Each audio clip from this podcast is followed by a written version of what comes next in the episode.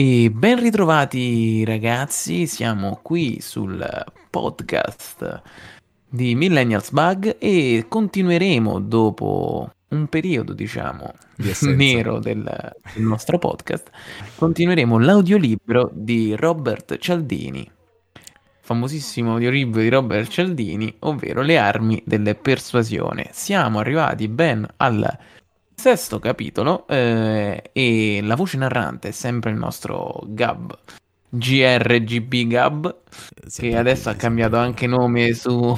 No, su. Twitch. Per i più fanatici è possibile visionare il nome antiquato su Twi- sulle dirette YouTube che sono comunque disponibili sul canale Millennials Bug e seguiteci su Twitch sperando ogni martedì dalle 22 Sperando, giustamente. e inizia il capitolo autorità.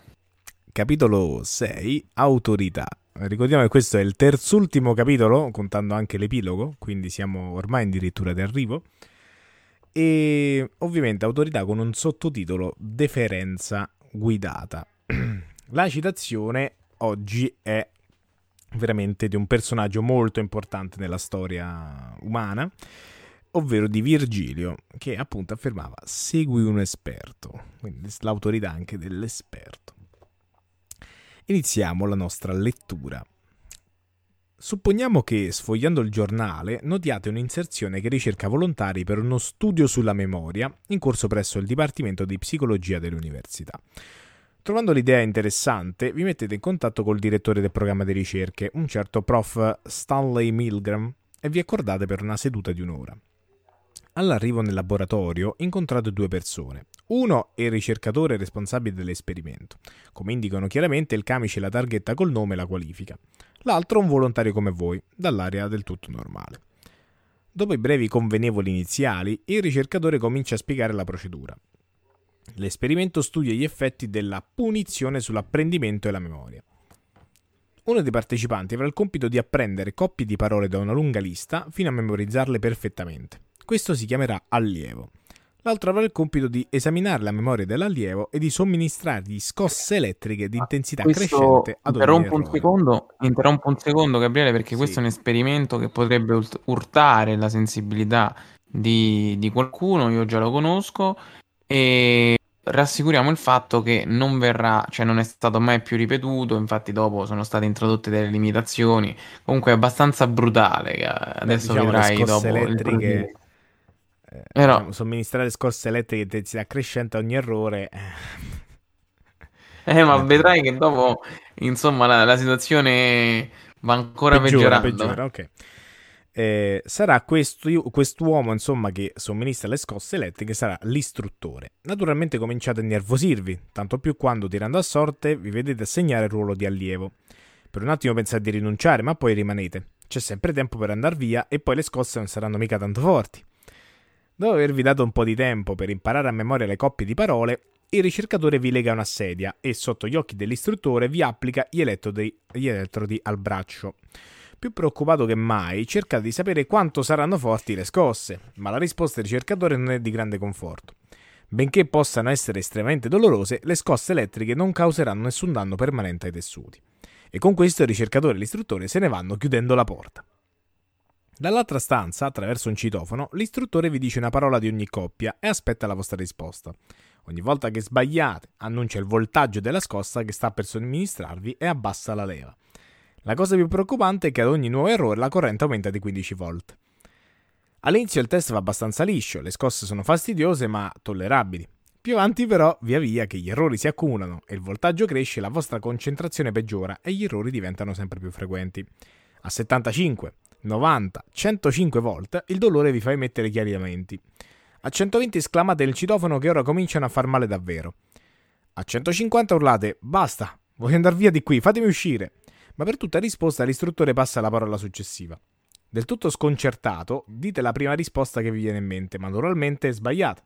E l'istruttore vi manda una scossa da 165 volt. D'ora in avanti perdete completamente il controllo. Ma preghiere, calci nella parete, grida non servono a nulla. L'istruttore continua impassibile a leggere le parole della lista e abbassare la leva, mandandovi delle scariche di 195, 210, 225, 240, 255, 270, 285, 300 volt. A questo punto non rispondete nemmeno più, ma l'altro continua. Ormai siete quasi paralizzato e tuttavia il supplizio procede con assoluta regolarità. Ma che mostro è? Riuscite a pensare mentre l'istruttore annuncia voltaggi spaventosi. Siamo intorno ai 400 volt e abbassa una leva dopo l'altra. Sembra un incubo, ma quello che fa più paura è che la situazione è per molti versi reale. C'è stata davvero una serie di esperimenti organizzati dallo psicologo Stanley Milgram che ha dimostrato come i soggetti nel ruolo di istruttore fossero disposti a somministrare ininterrottamente scariche elettriche fortissime a una persona urlante che si dibatteva e implorava. L'unica differenza rispetto al vostro brutto sogno è che l'allievo non era un malcapitato soggetto, ma un attore che non riceveva nessuna scossa elettrica e fingeva soltanto. Il vero scopo dell'esperimento era per l'appunto vedere fino a che punto persone qualunque si sarebbero spinte, essendo incaricate di infliggere punizioni dolorose ad un innocente. La risposta a questo interrogativo fu sconvolgente. In una sequenza che riproduce esattamente lo scenario del brutto sogno, il tipico istruttore era disposto a infliggere il massimo dolore possibile. Invece di cedere alle invocazioni della vittima, circa due terzi dei soggetti hanno abbassato uno dopo l'altro tutti i 30 interruttori che avevano davanti, continuando ad azionare l'ultimo, 450 volt, finché lo sperimentatore non metteva fine alla seduta. La cosa più allarmante è che nemmeno uno dei 40 soggetti ha, lanciato, ha lasciato il suo posto di istruttore quando la vittima ha cominciato a chiedere di essere liberata, né più avanti quando ormai implorava e nemmeno quando la reazione alla scossa elettrica era ormai diventata, secondo le parole di Milgram, un urlo straziante. Solo dopo la scarica da 300 volt, quando la vittima aveva gridato disperatamente che non avrebbe più risposto al test di memoria, qualcuno si è fermato, ma anche allora una netta minoranza. Che roba. Questi risultati sorpresero tutti quelli che si erano occupati della cosa, Milgram per primo. Infatti, prima di cominciare, l'esperimento aveva fatto leggere a gruppi di colleghi, laureandi e specializzanti in psicologia di Yale, una copia del, pro- una copia del progetto chiedendo una previsione sul numero di soggetti che avrebbero perseguito fino all'ultima scarica da 450 volt. Invariabilmente le risposte erano entro l'1 o il 2%. Un gruppo a parte, di 39 psichiatri, prevedeva che non più di una persona su mille sarebbe stata disposta a continuare fino alla fine. Nessuno si aspettava quel modello di comportamento che di fatto si manifestò nel corso dell'esperimento. Come si spiega una condotta così allarmante? Forse, come qualcuno ha suggerito, la cosa è dovuta al fatto che i soggetti erano tutti maschi tendenzialmente più aggressivi? Oppure i soggetti non si rendevano conto del danno che scariche così forti potevano provocare? O forse ancora il gruppo era un'accolita di sadici amorali, felici dell'occasione di tormentare una persona? Ci sono buone prove contro ciascuna di queste possibilità. Anzitutto, un esperimento successivo ha dimostrato che il sesso dei soggetti è irrilevante le istruttrici si comportavano esattamente come gli istruttori maschi dell'esperimento originale. Anche l'ipotesi che i soggetti non si rendessero conto del pericolo fisico per la vittima è stata verificata in una successiva ricerca ed è risultata del tutto inadeguata. In questa versione dell'esperimento, la vittima avvertiva di avere avuto problemi cardiaci e dichiarava esplicitamente che il suo cuore cominciava a risentire delle scariche elettriche. Basta così, fatemi uscire, vi ho detto che ho avuto mal di cuore. Sento che il cuore comincia a darmi noia. Mi rifiuto di continuare, fatemi uscire. Ma i risultati non cambiavano. Il 65% dei soggetti eseguiva fedelmente il suo compito fino al massimo voltaggio. Infine, anche l'idea che i soggetti di Milgram fossero un gruppo di sadici per nulla rappresentativo della popolazione normale è risultata infondata. Le persone che avevano risposto all'annuncio sul giornale e si erano presentate come volontari per l'esperimento sulla memoria rappresentavano uno spaccato normalissimo della società per livello di istruzione, età e occupazione. Non solo, ma in seguito sono stati sottoposti a test di personalità ed è emerso il quadro di un gruppo del tutto normale, niente affatto psicotico. Erano in effetti proprio come tutti noi, ovvero, come preferisce dire Milgram, sono noi. Se Milgram ha ragione nel ritenere che quei suoi minacciosi risultati ci coinvolgono tutti, la domanda diventa spiacevolmente personale. Che cosa mai può farci fare cose del genere? Milgram è convinto di avere la risposta. Il fenomeno ha a che fare, secondo lui, con il senso di deferenza verso l'autorità profondamente radicato dentro ognuno di noi. Nella situazione sperimentale, tutto dipenderebbe dall'incapacità dei soggetti di contrastare i desideri del capo, il ricercatore in camice che li incita, spesso con veri e propri ordini, a fare il loro dovere, nonostante il male fisico e psichico provocato alla vittima innocente. I dati a sostegno di questa spiegazione sono molto solidi. Primo, è chiaro che senza l'ordine dello sperimentatore di continuare i soggetti avrebbero smesso quasi subito. Odiavano il loro compito ed erano partecipi alla sofferenza della vittima, pregavano i ricercatori di lasciarli smettere al suo rifiuto e andavano avanti, tremando, sudando, balbettando proteste e rinnovare preghiere di rilasciar liberare la vittima. Si conficcavano le unghie nella carne, si mordevano le labbra fino a farle sanguinare, si stringevano la testa fra le mani. Qualcuno aveva crisi incontrollabili di riso nervoso. Scrive un osservatore esterno che ha assistito al esperimento. Ho potuto vedere un professionista maturo e posato entrare nel laboratorio, sorridente e fiducioso. In capo a 20 minuti era ridotto a un relitto umano, tremante balbettante, sull'orlo del collasso nervoso. Si tirava continuamente il lobo dell'orecchio e si torceva le mani. A un certo punto si permette il pugno contro la fronte, mormorando: Oddio, facciamola finita. Eppure continua a rispondere ad ogni parola dello sperimentatore, obbedendogli fino alla fine. Oltre a queste osservazioni, Milgram ha fornito prove ancora più convincenti della sua interpretazione, che spiega la condotta dei soggetti in base al principio d'autorità. In un lavoro successivo, per esempio, fece scambiare le parti del ricercatore e della vittima. Stavolta era il ricercatore a chiedere di interrompere la prova, mentre l'allievo insisteva coraggiosamente per andare avanti. I risultati non potrebbero essere più chiari. Il 100% dei soggetti rifiutò di somministrare anche una sola altra scarica se a chiederlo era solo il compagno. Identico risultato in un'altra versione dell'esperimento, in cui il ricercatore fungeva da allievo legato alla sedia, mentre l'altro soggetto ordinava all'istruttore di continuare malgrado le proteste del ricercatore vittima. Anche qui, nemmeno uno toccò l'altra leva del generatore.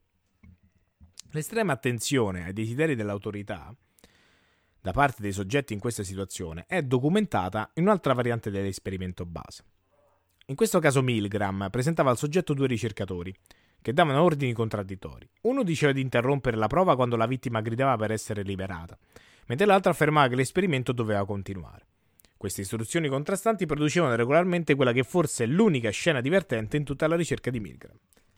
Il soggetto, disorientato, andando con gli occhi dall'uno all'altro, li implorava di mettersi d'accordo su un unico ordine per poterlo eseguire. Rimanendo quelli ognuno sulle sue, il soggetto cercava freneticamente di capire quale fosse il più importante. Alla fine, Venendo meno questa possibilità, quindi obbedire all'autorità, tutti obbedirono ai loro migliori istinti, interrompendo la tortura. Come nelle altre varianti dell'esperimento, un risultato del genere non sarebbe da aspettarsi se nelle motivazioni soggetti entrasse in gioco qualche forma di sadismo o aggressività nevrotica. Secondo Milgram, dai dati così accumulati, emerge ripetutamente la prova di un fenomeno agghiacciante. È l'estrema disponibilità di persone adulte a seguire fino all'estremo l'ordine di un'autorità quella che rappresenta la principale scoperta di questo studio. È un risultato che implica conseguenze poco rassicuranti per chi è preoccupato della capacità di un'altra forma di autorità, il governo, di ottenere da cittadini qualunque un livello impressionante di acquiescenza. Inoltre, questo risultato ci dice qualcosa dell'effettiva forza che le pressioni esercitate dall'autorità hanno nel controllare il nostro comportamento. Dopo aver visto i soggetti di Milgram soffrire, sudare e contorcersi nell'esecuzione degli ordini, non si può davvero mettere in dubbio la potenza del principio d'autorità che li teneva inchiodati al loro posto. Se vi è rimasto qualche dubbio, la storia di Brian Wilson potrebbe fugarveli.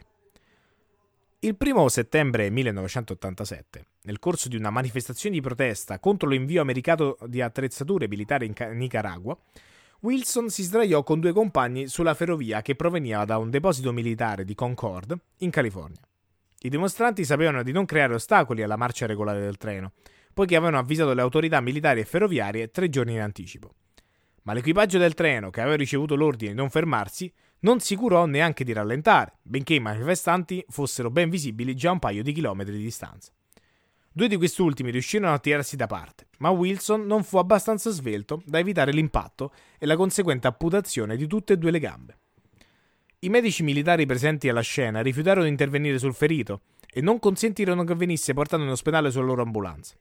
Per 45 minuti, fino all'arrivo di un'ambulanza privata, solo i familiari di Wilson e altri spettatori casuali si adoperarono per frenare l'emorragia. È sorprendente ma Wilson, un ex soldato che era stato in Vietnam, non incolpò né i macchinisti del treno né i medici militari per l'accaduto. Se la prese invece con tutto un sistema che aveva esercitato su di loro una forte pressione ad obbedire. Loro facevano esattamente quello che io avevo fatto in Vietnam. Eseguivano ordini che fanno parte di una politica folle. Sono le loro vere vittime. I macchinisti del treno condividevano quest'ultima opinione, ma non la magnanimità di Wilson. Questo è infatti l'aspetto forse più sconvolgente della vicenda. L'equipaggio del convoglio citò Wilson in tribunale, denunciandolo per l'umiliazione, l'angoscia e lo stress, patiti perché lui non aveva consentito loro di seguire gli ordini ricevuti senza amputargli le gambe. Ogni qualvolta ci imbattiamo in un fattore così potente nello stimolare determinati comportamenti nell'uomo, è naturale aspettarsi che ci siano dietro delle buone ragioni. Nel caso dell'obbedienza all'autorità, un breve sguardo all'organizzazione della società umana offre giustificazioni in abbondanza. Un sistema stratificato e ampiamente condiviso di rapporti d'autorità garantisce al gruppo un immenso vantaggio, permettendo lo sviluppo di strutture elaborate e complesse per la produzione, il commercio, la difesa, l'espansione e il controllo sociale, che altrimenti sarebbero impensabili. L'alternativa, l'anarchia, è una condizione di cui davvero non si conoscono effetti benefici sui gruppi culturali e, secondo il filosofo Hobbes, renderebbe la vita solitaria, povera, crudele, abbruttita e breve. Siamo quindi educati fin dalla nascita a pensare che obbedire all'autorità legittima è giusto, disobbedire è sbagliato. Questo messaggio essenziale riempie gli insegnamenti dei genitori, le filastrocche, i racconti e le canzoncine della scuola e si ripropone nei sistemi legale, militare e politico che incontriamo da adulti. In tutte queste sedi si dà molto valore al concetto di sottomissione e lealtà alle norme legittime. Buonasera, Babarai. Siamo quindi educati fin dalla nascita a pensare che appunto queste cose qui. Vi contribuisce anche l'istruzione religiosa. La Bibbia esordisce raccontando come la disobbedienza all'autorità suprema abbia causato la perdita del paradiso per Adamo ed Eva e il resto dell'umanità. E poco più avanti troviamo un esempio ancora più esplicito, l'ammirata narrazione del sacrificio di Isacco, che il padre Abramo era pronto a uccidere solo perché Dio, senza altre spiegazioni, gliel'aveva ordinato. Ma sicuramente questa tormentata prova di obbedienza non somiglia molto alle comuni manifestazioni della nostra risposta all'autorità. Senza nessun conflitto, in maniera automatica e quasi inconsapevole, usiamo le informazioni che un'autorità riconosciuta ci fornisce come un'utile scorciatoia per decidere come comportarci in una certa situazione. Dopotutto, come fa pa- capire lo stesso Milgram, conformarsi ai dettami delle figure di autorità ha sempre portato autentici vantaggi sul piano pratico. Quando eravamo piccoli, queste persone, genitori, insegnanti e così via, ne sapevano più di noi e ci siamo dovuti accorgere che accettare le loro idee tornava a nostro beneficio. Ovviamente in parte perché erano più saggi, in parte perché gestivano le nostre ricompense e punizioni. Da adulti gli stessi vantaggi perdurano per le stesse ragioni, anche se le figure di autorità sono cambiate. Dato che la loro posizione testimonia di un più ampio accesso a poteri e informazioni, è abbastanza logico adeguarsi alle richieste alle autorità costituite. Anzi, lo è tanto che spesso lo facciamo anche quando è totalmente assurdo. Questo paradosso, naturalmente, è lo stesso che accompagna tutte le principali armi di persuasione. In questo caso, una volta riconosciuta l'utilità dell'obbedienza, è facile che ci lasciamo andare comodamente a una reazione automatica dell'autorità. Come sempre, la comodità e i pericoli di un atteggiamento del genere stanno entrambi nel suo carattere meccanico. Esonerati dalla necessità di pensare, ci troviamo a compiere le azioni più adeguate nella grande maggioranza dei casi, ma ci sono delle eccezioni tutt'altro che trascurabili. Prendiamo come esempio un aspetto della nostra vita in cui le pressioni dell'autorità sono visibili e forti, la medicina, e quale materia più attuale di oggi. La salute ha per noi un'importanza enorme e così i medici, che hanno in questo campo grande influenza e conoscenza, detengono la posizione di rispettare figure di autorità.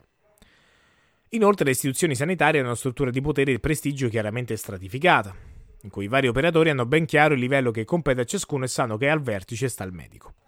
Nessuno può mettere in discussione il giudizio del medico curante se non un altro medico di rango superiore. Da qui si è radicata nel personale sanitario un'antica tradizione di obbedienza automatica agli ordini del medico. Nasce allora la specie Eh, innanzitutto eh. volevo salutare Dabba Prime con un buonasera e poi eh, volevo solamente interrompere un secondo in quanto c'è una nota importante sopra da, da leggere e poi Gabriele c'era la tua mano che copriva metà fotocamera, la mano sinistra credo, destra, non lo so, comunque quella sì. Questo era eh, anche per eh, poter poi andare a riprendere la nota che a me sta a pagina 168, comunque è alla fine dell'esperimento di Milligram. E se vuoi, Gabbo, vado direttamente con la lettura, così Vai, vai, vai. ce l'ho già qui. Allora, tutte queste varianti dell'esperimento base, insieme con diverse altre, sono presentate nel leggibilissimo libro di Milligram, Obedience to Authority, 1974. Un panorama della ricerca successiva che il tema dell'obbedienza all'autorità è contenuto nell'articolo di Blas, 1991. Eh, poi, nota 3, eh, in effetti Milligram, quando eh, ha cominciato i suoi esperimenti, aveva intenzione di capire come avesse potuto il popolo tedesco partecipare allo sterminio di milioni di innocenti durante il regime nazista. Dopo la messa a punto della procedura sperimentale in America, la sua intenzione era di trasferire la ricerca in Germania, dove si aspettava di trovare sufficientemente obbedienza da consentire una completa analisi scientifica del concetto. Ma quel primo esperimento a New Haven, nel Connecticut, Connecticut, non lo so come l'ha scritto, gli aprì gli occhi e gli fece capire che poteva risparmiarsi il viaggio. Trovai tanta obbedienza, scrive, che non volevo proprio la necessità di trapiantare la ricerca, non vedevo proprio la necessità di trapiantare la ricerca in Germania. Quanto alla disponibilità degli americani di eh, sottomettersi agli, on- agli, ordini, riprove ancora più eloquenti vengono da un sondaggio su scala nazionale condotto dopo il processo del tenente Calley, responsabile della strage di My Lai in Vietnam, dove tutta la popolazione del villaggio, dai bambini ai vecchi, fu sterminata dal suo battaglione Kaleman Hamilton 1989. La maggioranza degli interrogati, 51%, rispose che in un contesto simile avrebbe obbedito all'ordine di sparare agli abitanti di un villaggio vietnamita, ma l'esigenza di obbedire non è monopolio esclusivo degli americani. Quando la procedura di Milgram eh, è stata ripetuta in Olanda, Germania, Spagna, Italia, Austria, Giordania, i risultati sono stati simili. Questo era solo per chiudere il concetto e per dire anche perché poi eh, Milgram aveva fatto questo, questa tipologia di esperimento. Che questo non va a giustificare ovviamente il comportamento, ma lo va a motivare e a, soprattutto a dare una spiegazione logica a quello che è successo poi nel, nel buio di quel periodo del regime. Eh sì, per capire insomma quali sono state le, le chiavi di volta che poi hanno dato vita a uh, queste tipologie di comportamenti sicuramente molto poco razionali, diciamo così. Eh, torniamo a noi, torniamo a noi. Eh, per, parlavamo della medicina, appunto, del me- gli ordini del medico. Nasce allora la spiacevole possibilità che se un medico fa un errore evidente, nessuno a lui sottoposto penserà di metterlo in discussione. Infatti, una volta che un'autorità legittima ha dato un ordine, i subordinati smettono di pensare, limitandosi a rispondere all'ordine ricevuto. Introduciamo questo tipo di risposta automatica in un ambiente complesso, come un ospedale, e gli errori sono inevitabili. In effetti, uno studio dei primi anni Ottanta dell'ente federale che gestisce il bilancio della sanità dimostra che solo per quanto riguarda le cure farmacologiche, gli ospedali avevano in media un tasso di errori quotidiano del 12%.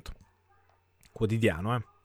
A 10 anni di distanza, la situazione non è migliorata affatto. Una ricerca di Harvard ci informa che il 10% degli arresti cardiaci negli ospedali sono attribuibili ad errori di medicazione. Errori nella somministrazione di medicina ed agenti accadono per ragioni più varie, ma un libro su questo argomento di due professori della facoltà di farmacia della Temple University, Michael Cohen e Neil Davis, Medication Errors, Causes and Prevention, li attribuisce in gran parte all'obbedienza cieca nei confronti del medico responsabile del reparto del singolo caso, che è un po' il padrone della situazione. Secondo il prof Cohen, un caso dopo l'altro, pazienti, infermieri, farmacisti e altri sanitari non mettono mai in dubbio la prescrizione. Prendiamo per esempio lo strano caso dell'otite rettale, citato da Cohen e Davis. Il medico aveva ordinato delle gocce da somministrare nell'orecchio destro di una paziente che soffriva di otite, ma aveva abbreviato la prescrizione scrivendo invece di right ear, per esteso, R-ear, quindi rear. L'infermiera del reparto, leggendo place in rear, quindi mettere di dietro, somministrò sollecitamente il numero prescritto di gocce per via rettale. Mattia, sei mutato. No, dico, bisogna un attimo riprendersi da questa cosa, perché comunque... No, perché veramente, eh, otite rettale, ma, ma poi... Mi dissocio, anch'io Vince, mi dissocio. Mi dissocio. Eh, mi disso... mi ma io mi immagino proprio la scena. la scena di, di, quello che dice ah guarda c'è un mal di orecchio mal di orecchio Chiedono il culo e poi cioè, non è che dici vabbè oh, è una su- cioè posso dire la verità se fosse stata una supposta le gocce ma le gocce come fai cioè, eh capito cioè, poi cioè, lo, quello lo capovolgi è... che fai lo capovolgi.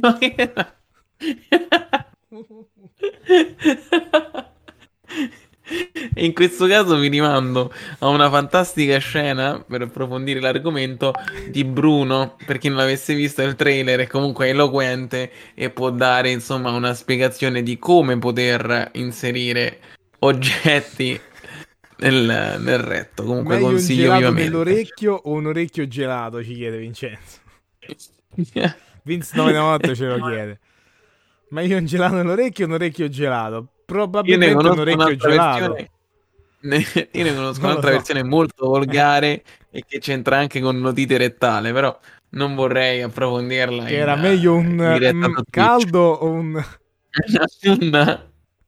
Eh, diciamo che quella è un po' più storica, no? Eh, sì, di versione. Sì. Diciamo non so di... se Vince l'ha, l'ha intuita così dalla, dalla censura poi offerta da GBR Gab. Eh, magari se ce la vuoi scrivere anche con gli asterischi, magari durante. Almeno anche l'altra gente capisce perché magari le persone non, lo, non, se lo ricordano, questo folcloristico modo di dire. Un culo, eh, nel senso, vabbè, eh, un, un Beh, gallo andiamo, una panza gallan... Eh, quello era, no? Ti ricordi? Eh certo, eh, Eh, certo. vabbè. Chiaramente il trattamento rettale di un'infezione dell'orecchio non aveva senso. Eppure né il paziente né l'infermiera pensarono di metterlo in dubbio. Immagini quello. Eh, C'è mal d'orecchio. No, metti queste gocce.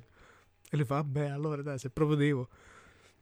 La lezione che si può ricavare da questo aneddoto è che in molte situazioni, una volta che si è pronunciata una legittima autorità, certe considerazioni che altrimenti sarebbero perfettamente logiche diventano irrilevanti.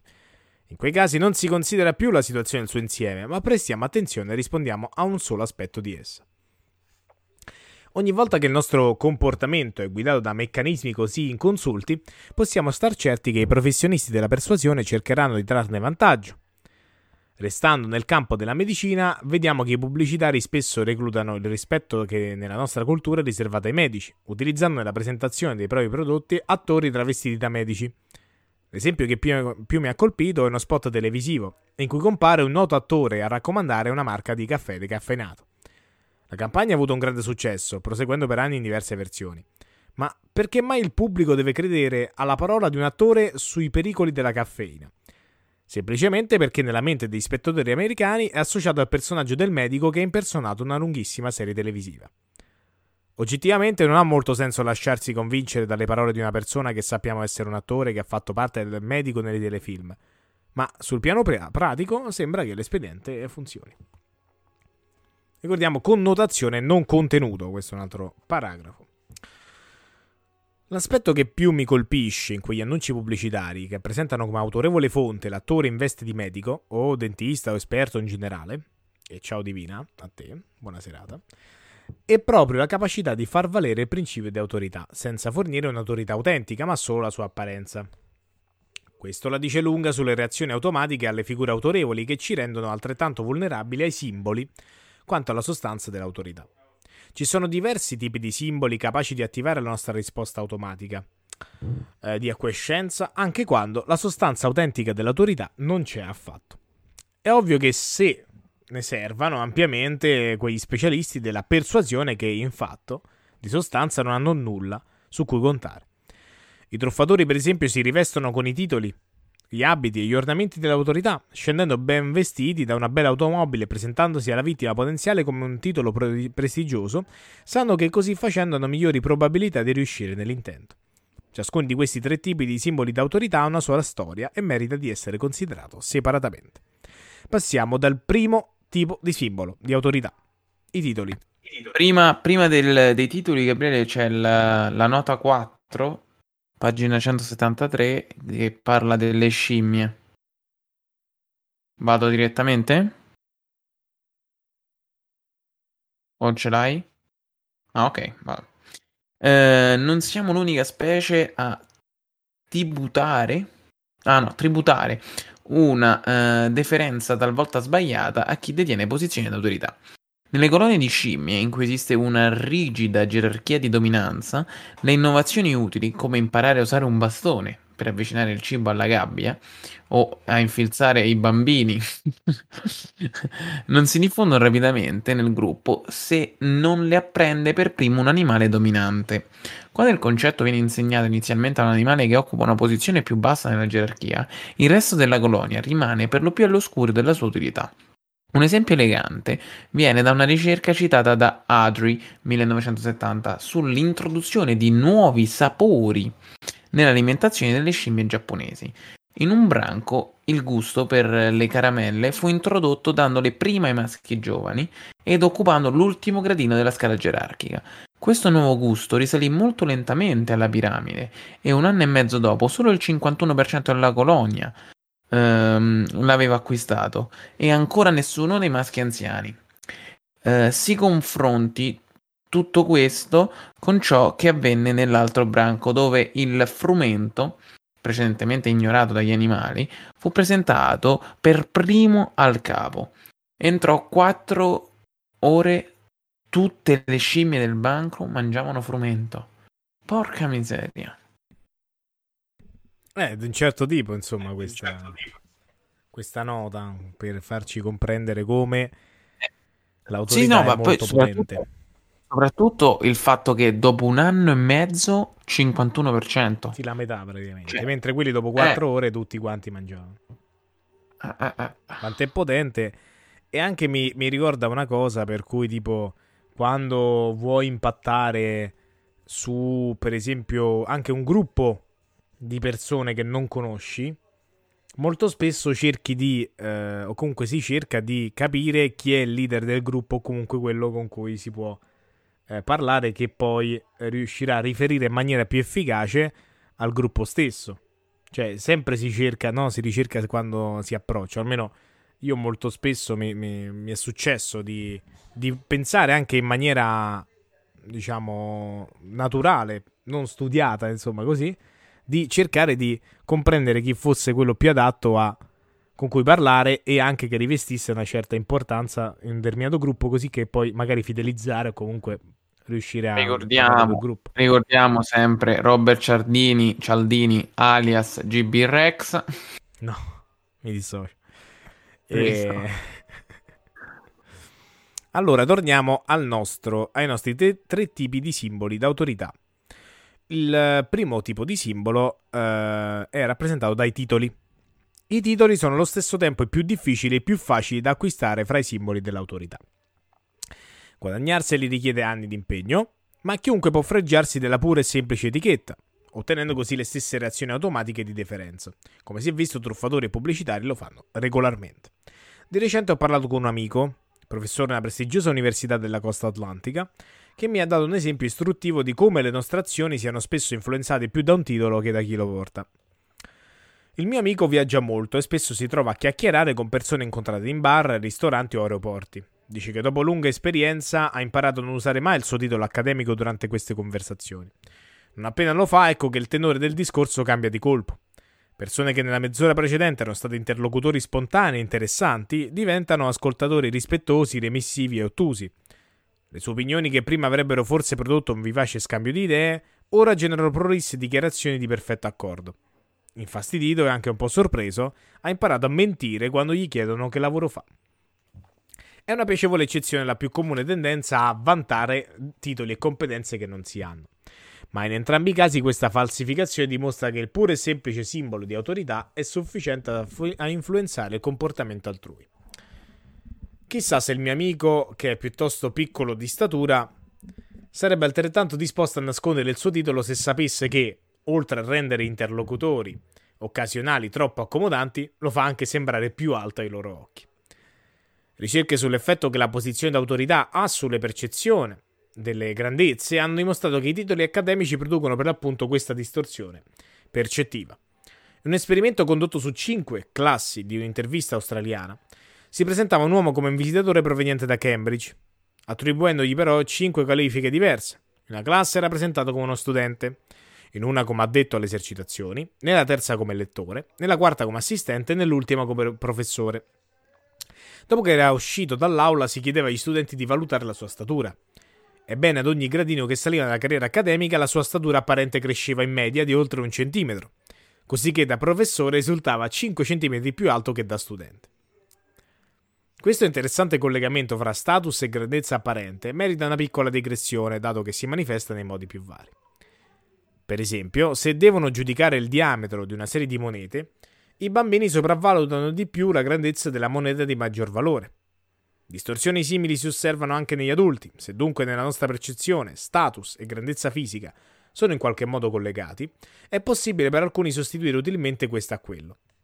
In certe società animali, dove lo status di un maschio dipende dalla dominanza, la grandezza fisica è un fattore importante nel determinare il livello di dominanza raggiunto da ciascuno all'interno del gruppo.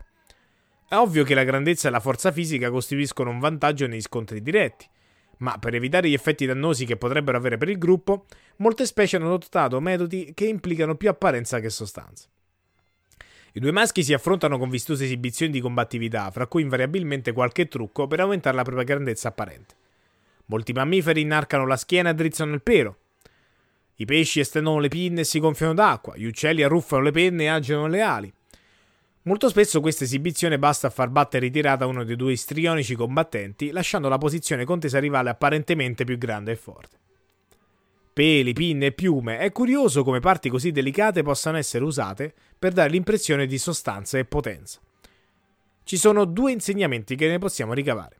Uno riguarda specificatamente l'associazione fra grandezza e status, un collegamento che può essere sfruttato con vantaggio. È esattamente per questo che i professionisti della truffa, anche se hanno una statura media o leggermente superiore, portano regolarmente scarpe rialzate. L'altra lezione è più generale. I segni esterni del potere e dell'autorità spesso possono essere contraffatti con i materiali più evanescenti.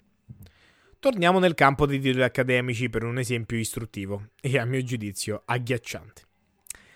Un gruppo di ricercatori, formato da medici e infermiere che lavoravano presso tre ospedali del Midwest, era preoccupato dell'eccesso di obbedienza meccanica del personale subalterno agli ordini dei medici.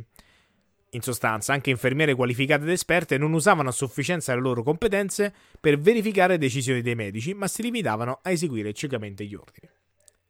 Abbiamo visto prima come questo fenomeno fosse responsabile del buffo caso delle gocce per l'otite somministrate per via rettale.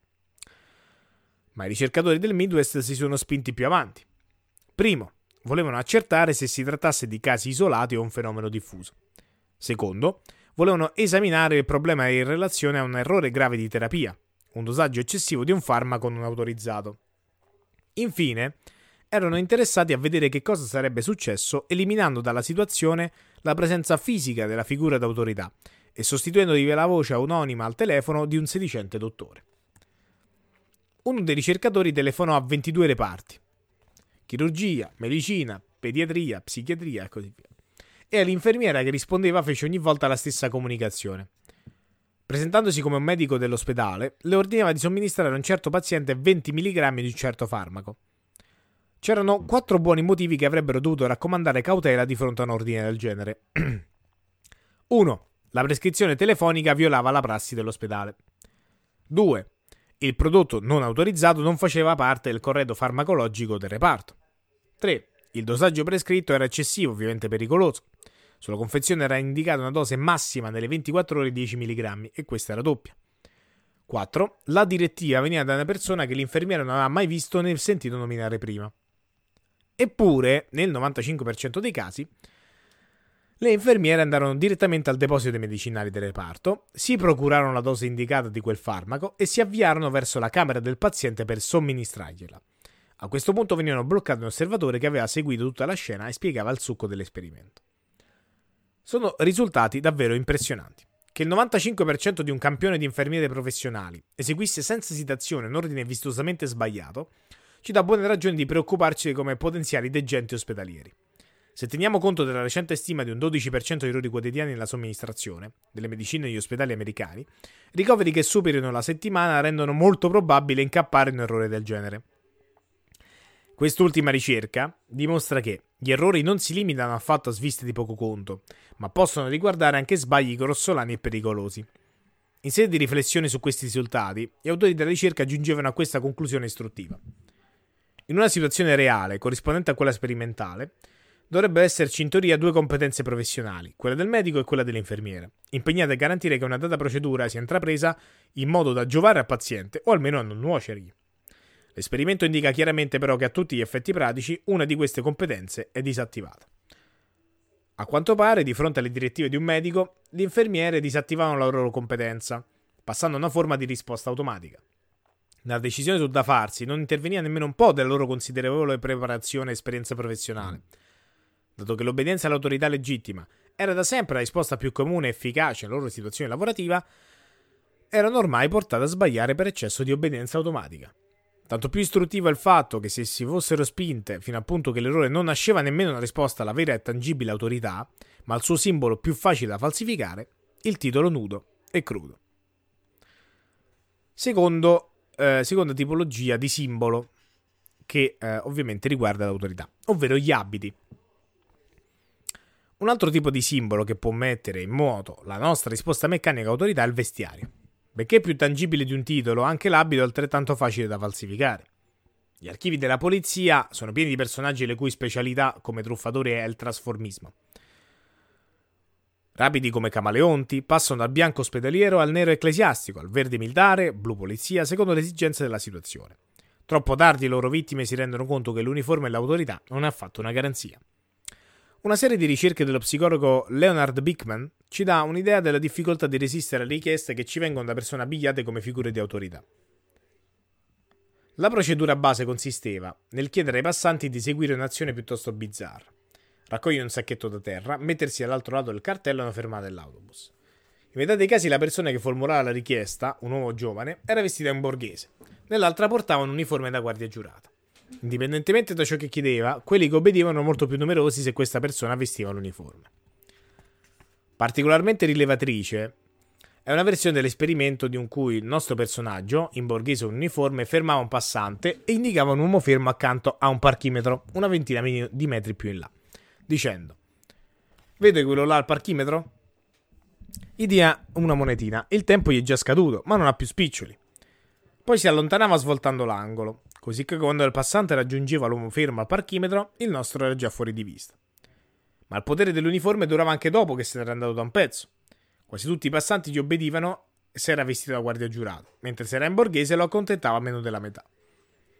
È interessante notare che, a una successiva indagine di Bickman, un campione di studenti universitari ha dimostrato di saper valutare con buona approssimazione la percentuale di acquiescenza alla richiesta dell'uomo in borghese, 50% rispetto al reale 42%, mentre era nettamente sottovalutata l'obbedienza alla guardia giurata, 63 contro il 92% effettivamente ottenuto.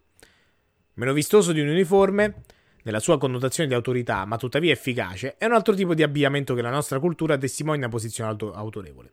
L'abito classico, ben tagliato, tipico dell'uomo d'affari. Anch'esso è in grado di suscitare un'eloquente forma di deferenza da parte di perfetti sconosciuti. Una ricerca eseguita nel Texas per esempio, un uomo sulla Trentina compiva un'infrazione attraversando la strada col semaforo rosso. Metà delle volte era vestito con un bell'abito stilato di fresco, camicia bianca e cravatta, l'altra metà portava pantaloni e camicia di tela. I cercatori osservavano la scena a distanza e contavano il numero di pedoni in attesa sull'angolo che seguivano il suo esempio e passavano col rosso.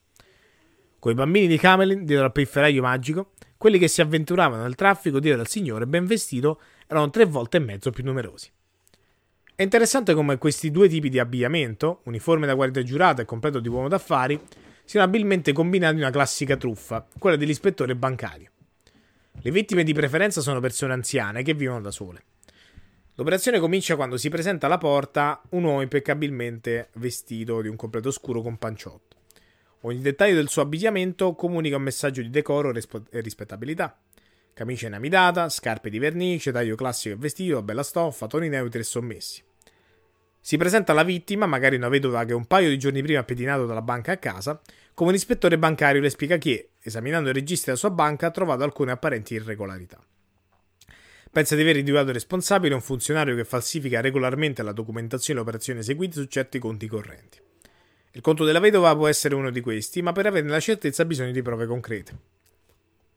Per questo è venuto a chiedere la sua collaborazione. Dovrebbe ritirare i suoi risparmi dal conto in modo che un gruppo di ispettori e funzionari della banca possa seguire le tracce della sua operazione mentre passa fra le mani del sospettato.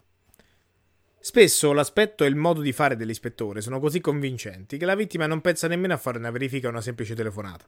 Prende in macchina, va alla banca, ritira tutti i soldi e torna a casa ad aspettare con l'ispettore l'esito del tranello. Quando la risposta arriva, a comunicarle una guardia giurata in uniforme, che si presenta dopo l'orario di chiusura ad annunciare che va tutto bene. A quanto sembra il conto corrente la vedova non era fra quelli manomessi. Con grande sollievo l'ispettore si profonde in ringraziamenti e visto che la banca ormai è opportunamente chiusa, dà istruzione alla guardia di riportare il denaro della signora in cassaforte per risparmiarle l'ulteriore fastidio di fare il versamento l'indomani. Con sorrisi strette di mano la guardia prende il denaro, lasciando il complice a fare qualche altro minuto di convenevoli. Ovviamente la vittima scoprirà solo troppo tardi che la guardia giurata non lo è più, di quanto il compare sia un ispettore bancario. Sono solo una coppia di artisti della truffa, che hanno ben capito il potere che il travestimento ha di suscitare una risposta automatica di cieca acquiescenza all'autorità. Andiamo al terzo simbolo. Terzo simbolo che, eh, di cui fanno parte gli ornamenti. A parte ovviamente la sua funzione di travestimento, il vestiario può simboleggiare una forma più generica di autorevolezza, quando serve a scopi ornamentali, alla stessa stregua di gioielli e belle automobili. Quest'ultime come status simbolo hanno un peso particolare negli Stati Uniti, grazie all'infatuazione dell'americano medio per l'automobile. Secondo quanto risulta da uno studio condotto nella zona di San Francisco, i proprietari di auto prestigiose sono oggetto di particolare forma di deferenza. I ricercatori hanno accertato che gli automobilisti in coda aspettavano un tempo significativamente più lungo prima di suonare il clacson a una bella macchina ferma al semaforo verde, che non quando si trattava di un'utilitaria. Quelli guidatori di un vecchio modello economico avevano molta meno pazienza, suonavano subito quasi tutti, molti ripetutamente, due addirittura lo tamponarono senza complimenti, mentre l'aura di prestigio del modello di lusso li intimidiva talmente che il 50% aspettava rispettosamente senza suonare, finché il guidatore non si decideva a partire. In seguito i ricercatori hanno chiesto a un gruppo di studenti che cosa avrebbero fatto in queste situazioni. Rispetto ai risultati reali, ovviamente dell'esperimento, i soggetti sottovalutavano regolarmente il tempo che, che, avrebbero aspettato prima di suonare il clacson all'auto di lusso. I maschi in particolare pensavano che avrebbero avuto meno pazienza con questa che con la vecchia macchina da pochi soldi. Si noti l'andamento del tutto simile a tante altre ricerche sull'influenza dell'autorità. Come nei lavori di Milgram, nell'esperimento con le infermiere nella ricerca sugli effetti dell'uniforme, i soggetti non riuscivano a prevedere esattamente la reazione di fronte all'autorità. Il fatto che tutti tendano a sottovalutare l'influenza di questo fattore spiega forse gran parte della sua efficacia come dispositivo per ottenere l'assenso. Non solo agisce con forza, ma in maniera inattesa. E siamo arrivati, eh, stiamo insomma arrivando verso la fine. E come sempre, verso la fine, abbiamo il paragrafetto del buon Robert B. Cialdini dedicato a come dire di no, come riuscire a proteggersi da questo, da quest'arma di persuasione molto, molto forte e anche inattesa. Come dire di no, quindi? Una manovra prove- protettiva contro gli effetti automatici dell'autorità è toglierle l'elemento sorpresa. Dato che normalmente non ci rendiamo conto di quanto sia profondo l'impatto dell'autorità e i suoi simboli hanno sulle nostre azioni, ci troviamo nella svantaggiosa posizione di non badare abbastanza alla sua eventuale presenza in situazioni dove è in gioco una richiesta di assenso. Una forma fondamentale di difesa è quindi una maggior consapevolezza del potere dell'autorità dei suoi simboli. Abbinando questa consapevolezza all'idea che i simboli di autorità possono essere contraffatti con facilità irrisorie, avremo il vantaggio di una giusta cautela di fronte alle istituzioni, alle situazioni in cui intervengono tentativi di persuasione che fanno leva sulla deferenza dell'autorità. Sembra facile in un certo senso lo è. Capire meglio come funziona il meccanismo di deferenza all'autorità dovrebbe servirci a resistergli meglio. C'è però una complicazione. Non è nel nostro interesse opporre sempre resistenza alle pressioni dell'autorità, e nemmeno nella maggior parte dei casi.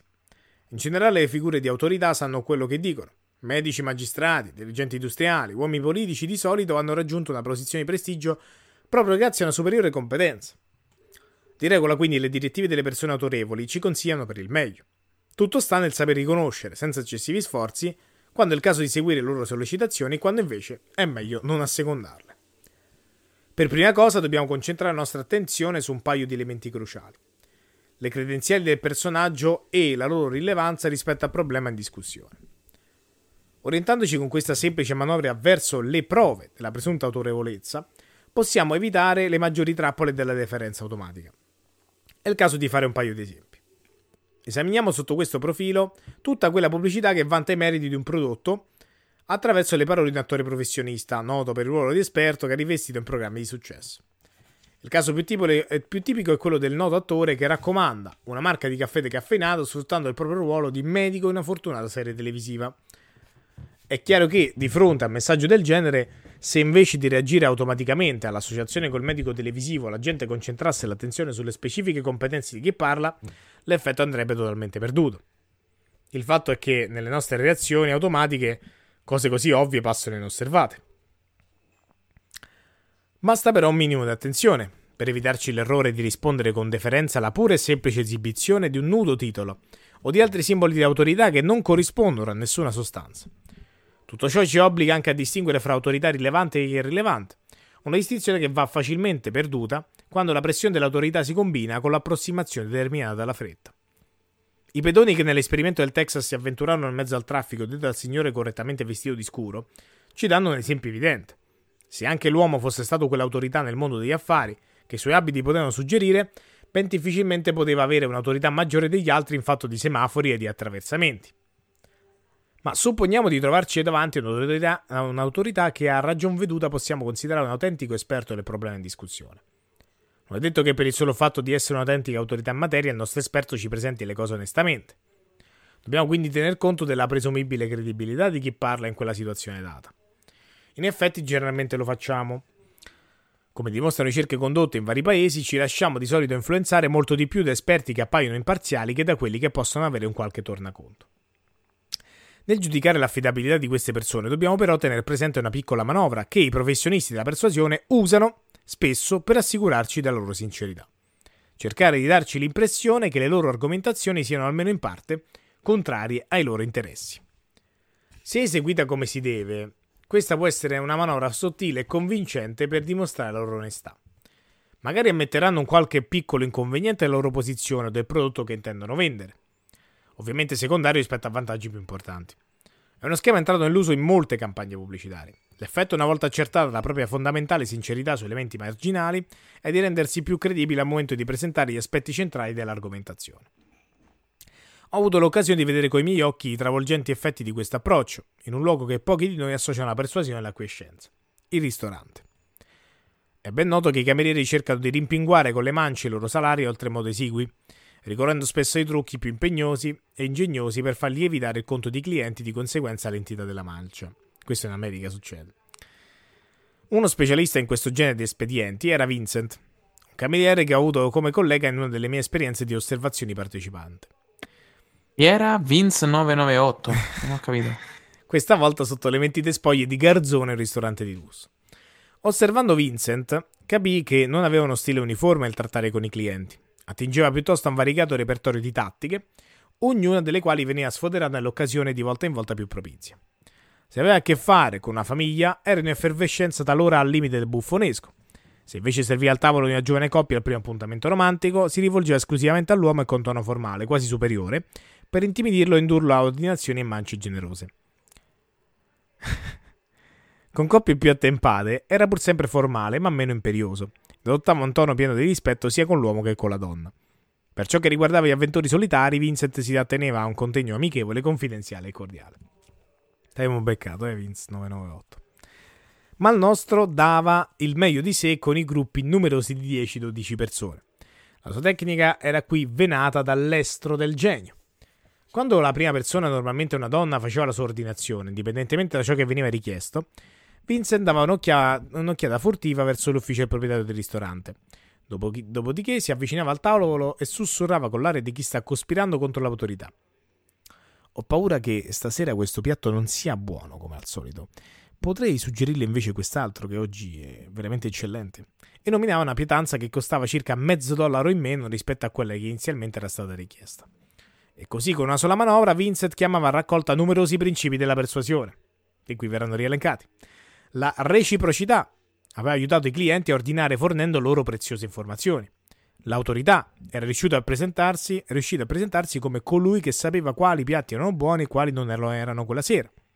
E infine la tattica dell'argomentazione contraria ai propri interessi. Aveva consigliato un piatto che era un po' meno costoso rispetto a quello ordinato, dando così l'impressione di avere a cuore l'interesse dei clienti anziché il proprio. Una persona che sembra al contempo competente e onesta viene in genere investita di grande credibilità e Vincent era lesto a sfruttarne i vantaggi. Una volta finito il giro delle ordinazioni diceva molto bene. Che ne direste se vi consigliassi uno o due vini per accompagnare il pasto? La reazione del gruppo era immancabilmente positiva. Sorrisi, cenni di assenso, in genere una quiescenza totale. Era come se dicessero: Certo, sei tu che sai ciò che è buono e ciò che non lo è qua dentro. Hai dimostrato di stare dalla nostra parte. Dici cosa dobbiamo ordinare. Con aria compiaciuta, Vincent procedeva allora con delle scelte vinicole eccellenti e ovviamente assai costose. La stessa scena si ripeteva al momento del dessert. Clienti che erano rimasti altrimenti eh, che avrebbero saltato del tutto la portata del dolce non rimanevano indifferenti di fronte all'ammaliante descrizione di una mousse al cioccolato o una crostata che Vincent tratteggiava con efficacia. Combinando i fattori della reciprocità e dell'autorità in un'unica, elegante manovra, Vincent riusciva ad accrescere enormemente il conto dei clienti, di conseguenza l'ammontare delle sue mance, per di più dimostrando un'apparente mancanza di interesse per il profilo personale. Siamo giunti alla solita lettera finale del capitolo, che non so come adesso... Ah, di un giovane uomo d'affari, non so come fare la voce però, sinceramente, un giovane uomo d'affari. Eh, Mattia. Eh, secondo me va fatta giovane uomo d'affari. Un paio d'anni Comunque accento del nord. Un accento del nord un po'. Oggi avevo l'accento così un po' bergamasco, Un, però. un paio d'anni fa stavo cercando di piazzare la mia vecchia auto in quanto ne avevo appena comprato una nuova. Un giorno passai davanti a una rivenditoria di auto usate al cui ingresso spiccava l'insegna. Venderemo la tua auto a un prezzo migliore. Pensando di aver trovato il posto che faceva per me, mi fermai per fare due chiacchiere col proprietario. Quando gli dissi che mi aspettavo circa 3.000 dollari per la mia vecchia macchina, un po' russo sta diventando. Questi ribattè che secondo lui il valore reale del mezzo era molto sovietico. Eh? Sta diventando un po' sovietico. un po' un oligarca sta diventando. Un oligarca russo. Ah, voce frettolosa, dice Vince 998 però. Eh? No, è vero. È vero, anche quello è vero però. Eh? Per un affare giovane ci potrebbe stare. E quindi come, come si potrebbe fare? Eh, Voi ci volete loro dire, quando, gli- quando gli dissi che mi aspettavo circa 3.000 dollari per la mia vecchia macchina, questi ribatté che secondo lui il valore reale del mezzo era molto superiore, almeno 3.500 dollari. Potete immaginare la mia sorpresa. Infatti, quanto più alto era il prezzo accordatomi, tanto più si riduceva il margine di guadagno per il rivenditore. Sembrava dunque che quest'ultimo agisse proprio contro i propri interessi. Fu solo molto più tardi che mi accorsi che quella strategia era stata adoperata per accrescere la sua autorità nei miei confronti. Lì per lì fui ben felice di accettare la proposta del mio interlocutore e mi accordai per 3.500 dollari. Dopodiché gli affidai la macchina perché la esponesse al pubblico. Due o tre giorni dopo il rivenditore mi chiamò per dirmi di aver trovato un potenziale compratore, al quale però il prezzo era sembrato un po' alto e mi chiese se ero disposto a scontarlo di 200 dollari. Nella convinzione che l'intermediario stesse agendo nel mio interesse, acconsentì, ma il giorno seguente una nuova telefonata mi informò che l'affare era andato a monte. La storia si ripeté due o tre volte. Il rivenditore mi parlava di nuovi potenziali acquirenti, inducendomi ogni volta a ribassare sempre di più il prezzo. Ma immancabilmente qualcosa andava storto e l'affare non veniva mai concluso. Insospettito mi rivolse a un amico, i cui parenti erano nel ramo della compravendita di auto. Vecchio trucco, mi disse. La mia controparte cercava di farmi abbassare il prezzo fino a livelli ridicoli, con l'unico fine di aumentare il proprio profitto. Allora tornai dal rivenditore e ritirai la mia auto. Stavo già salendo in vettura e lui cercava ancora di convincermi di aver trovato l'acquirente buono, che sicuramente figa avrebbe comprato la macchina se solo avessi buttato giù dal prezzo un altro centinaio di dollari. Questa è un po' bischiata così. Però ci stava bene questo. Un paio di anni fa stavo cercando di piazzare, quindi era più. Sarebbe stata più, forse ancora più uomo d'affari. Un altro- un'altra illustrazione evidente del principio di contrasto combinato col principio dell'interesse primario. In questo caso, dopo aver stabilito la cifra di 3.500 dollari, ogni successivo sconto di 200 dollari sembrava poco cosa in confronto. Però devo farlo più, capito? Più. Eh, figa, un paio di anni fa stavo cercando di piazzare la mia vecchia auto e quattro Sì, un poi comprato la nuova, che era forse la meglio. No. Comunque, vado, vado col riassuntino così sì, chiudiamo. eh, eh, intanto concluso il sesto capitolo, eh, settimo capitolo il prossimo, scarsità e poi epilogo, ragazzi. Allora, autorità, eh, ripetiamo, da... comunque adesso sta iniziando a diventare molto importante il fatto di riuscirsi a ricordare le cose prima, tipo reciprocità, eh, principio là del contrabbasso, mo contrappasso, quello che cacchio ha detto. Comunque inizia a essere un po' difficile anche perché contrasto, saltando contrasto, comunque un mese di pausa. Contrasto. nel contrasto, un po' di pausa comunque dato quel quel, quel potere. Le live eh, scorse. Dobbiamo almeno ri- riprendere poi i riassunti. La puntata finale con i riassunti, secondo me, sarà molto utile. Comunque, eh, appunto, quindi l- l'autorità. Allora, l'esperimento di Milgram. Eh, infliggere scosse fino a 450 volte. Ricordiamo una partecipazione quasi totale da parte di tutti vedendo l'autorità del ricercatore che appunto ci, ci, diceva sì, vai, continua, continua, è quello che moriva là davanti a noi. Poi, eh, scoperta dello studio, estrema disponibilità di seguire fino all'estremo l'ordine di un'autorità, eh, generazione di un livello impressionante di acquiescenza. Esempio del coprifuoco attuale. Eh, quello c'è da dire che comunque noi sottostiamo a leggi eh, che diciamo possono anche risultare come dire, un po' contraddittorio, o comunque non ne concepiamo la, l'utilità o quanto, o quantomeno è, è quanto mai attuale, appunto, come ad esempio il coprifuoco, che eh, appunto le variabilità di un'ora, di un'ora, cioè non c'è una evidenza scientifica al riguardo, però sottostiamo a, eh, a questi principi di che comunque queste cose che in realtà vengono dette. uno studio ha detto che ha fatto diminuire del 8% il, l'RT e così via. Eh uno studio uscito sì, però non è, di... fa. non è dimostrabile, non è dimostrabile che dipenda da quello. Eh, non lo so, hanno, non lo so come hanno bisognerebbe andare eh, a leggere quello. lo studio. Però così no, c'era scritto proprio... nei, vari, nei, vari, risultati dello studio, cioè tutte le misure erano state sottoposte comunque a... Eh, dico, come fai a dire che questa misura... Allora, secondo me hanno fatto delle simulazioni senza capito coprifuoco, quindi ammettendo delle ipotesi e magari hanno fatto questa tipologia di studio. Bisognerebbe Vabbè, andare a un po' il tempo. Lascia un po' il tempo, insomma, che trova. Comunque, no, del fatto che un'ora sì, un'ora no, quanto il dopo, quante persone si. Il, cioè, il numero di incontri basato in base al numero di persone che si riesce a vedere per quell'ora. Cioè, comunque, eh, risulta essere un po' complicato da concepire. Comunque, resta il fatto che sai o non sai, ipotizzi o non ipotizzi, uno rispetta il coprifuoco. Cioè, nel senso, comunque, o sa ne- di essere nel torto nel caso in cui non lo rispettasse. Quindi, comunque, un libro dei 40 anni fa, già comunque. Sempre. Che è successo? No, hai fatto ripartire i cosi? No, non ho fatto niente. Eh sì, due mesi fa. Aspetta, fammi stoppare. Vabbè.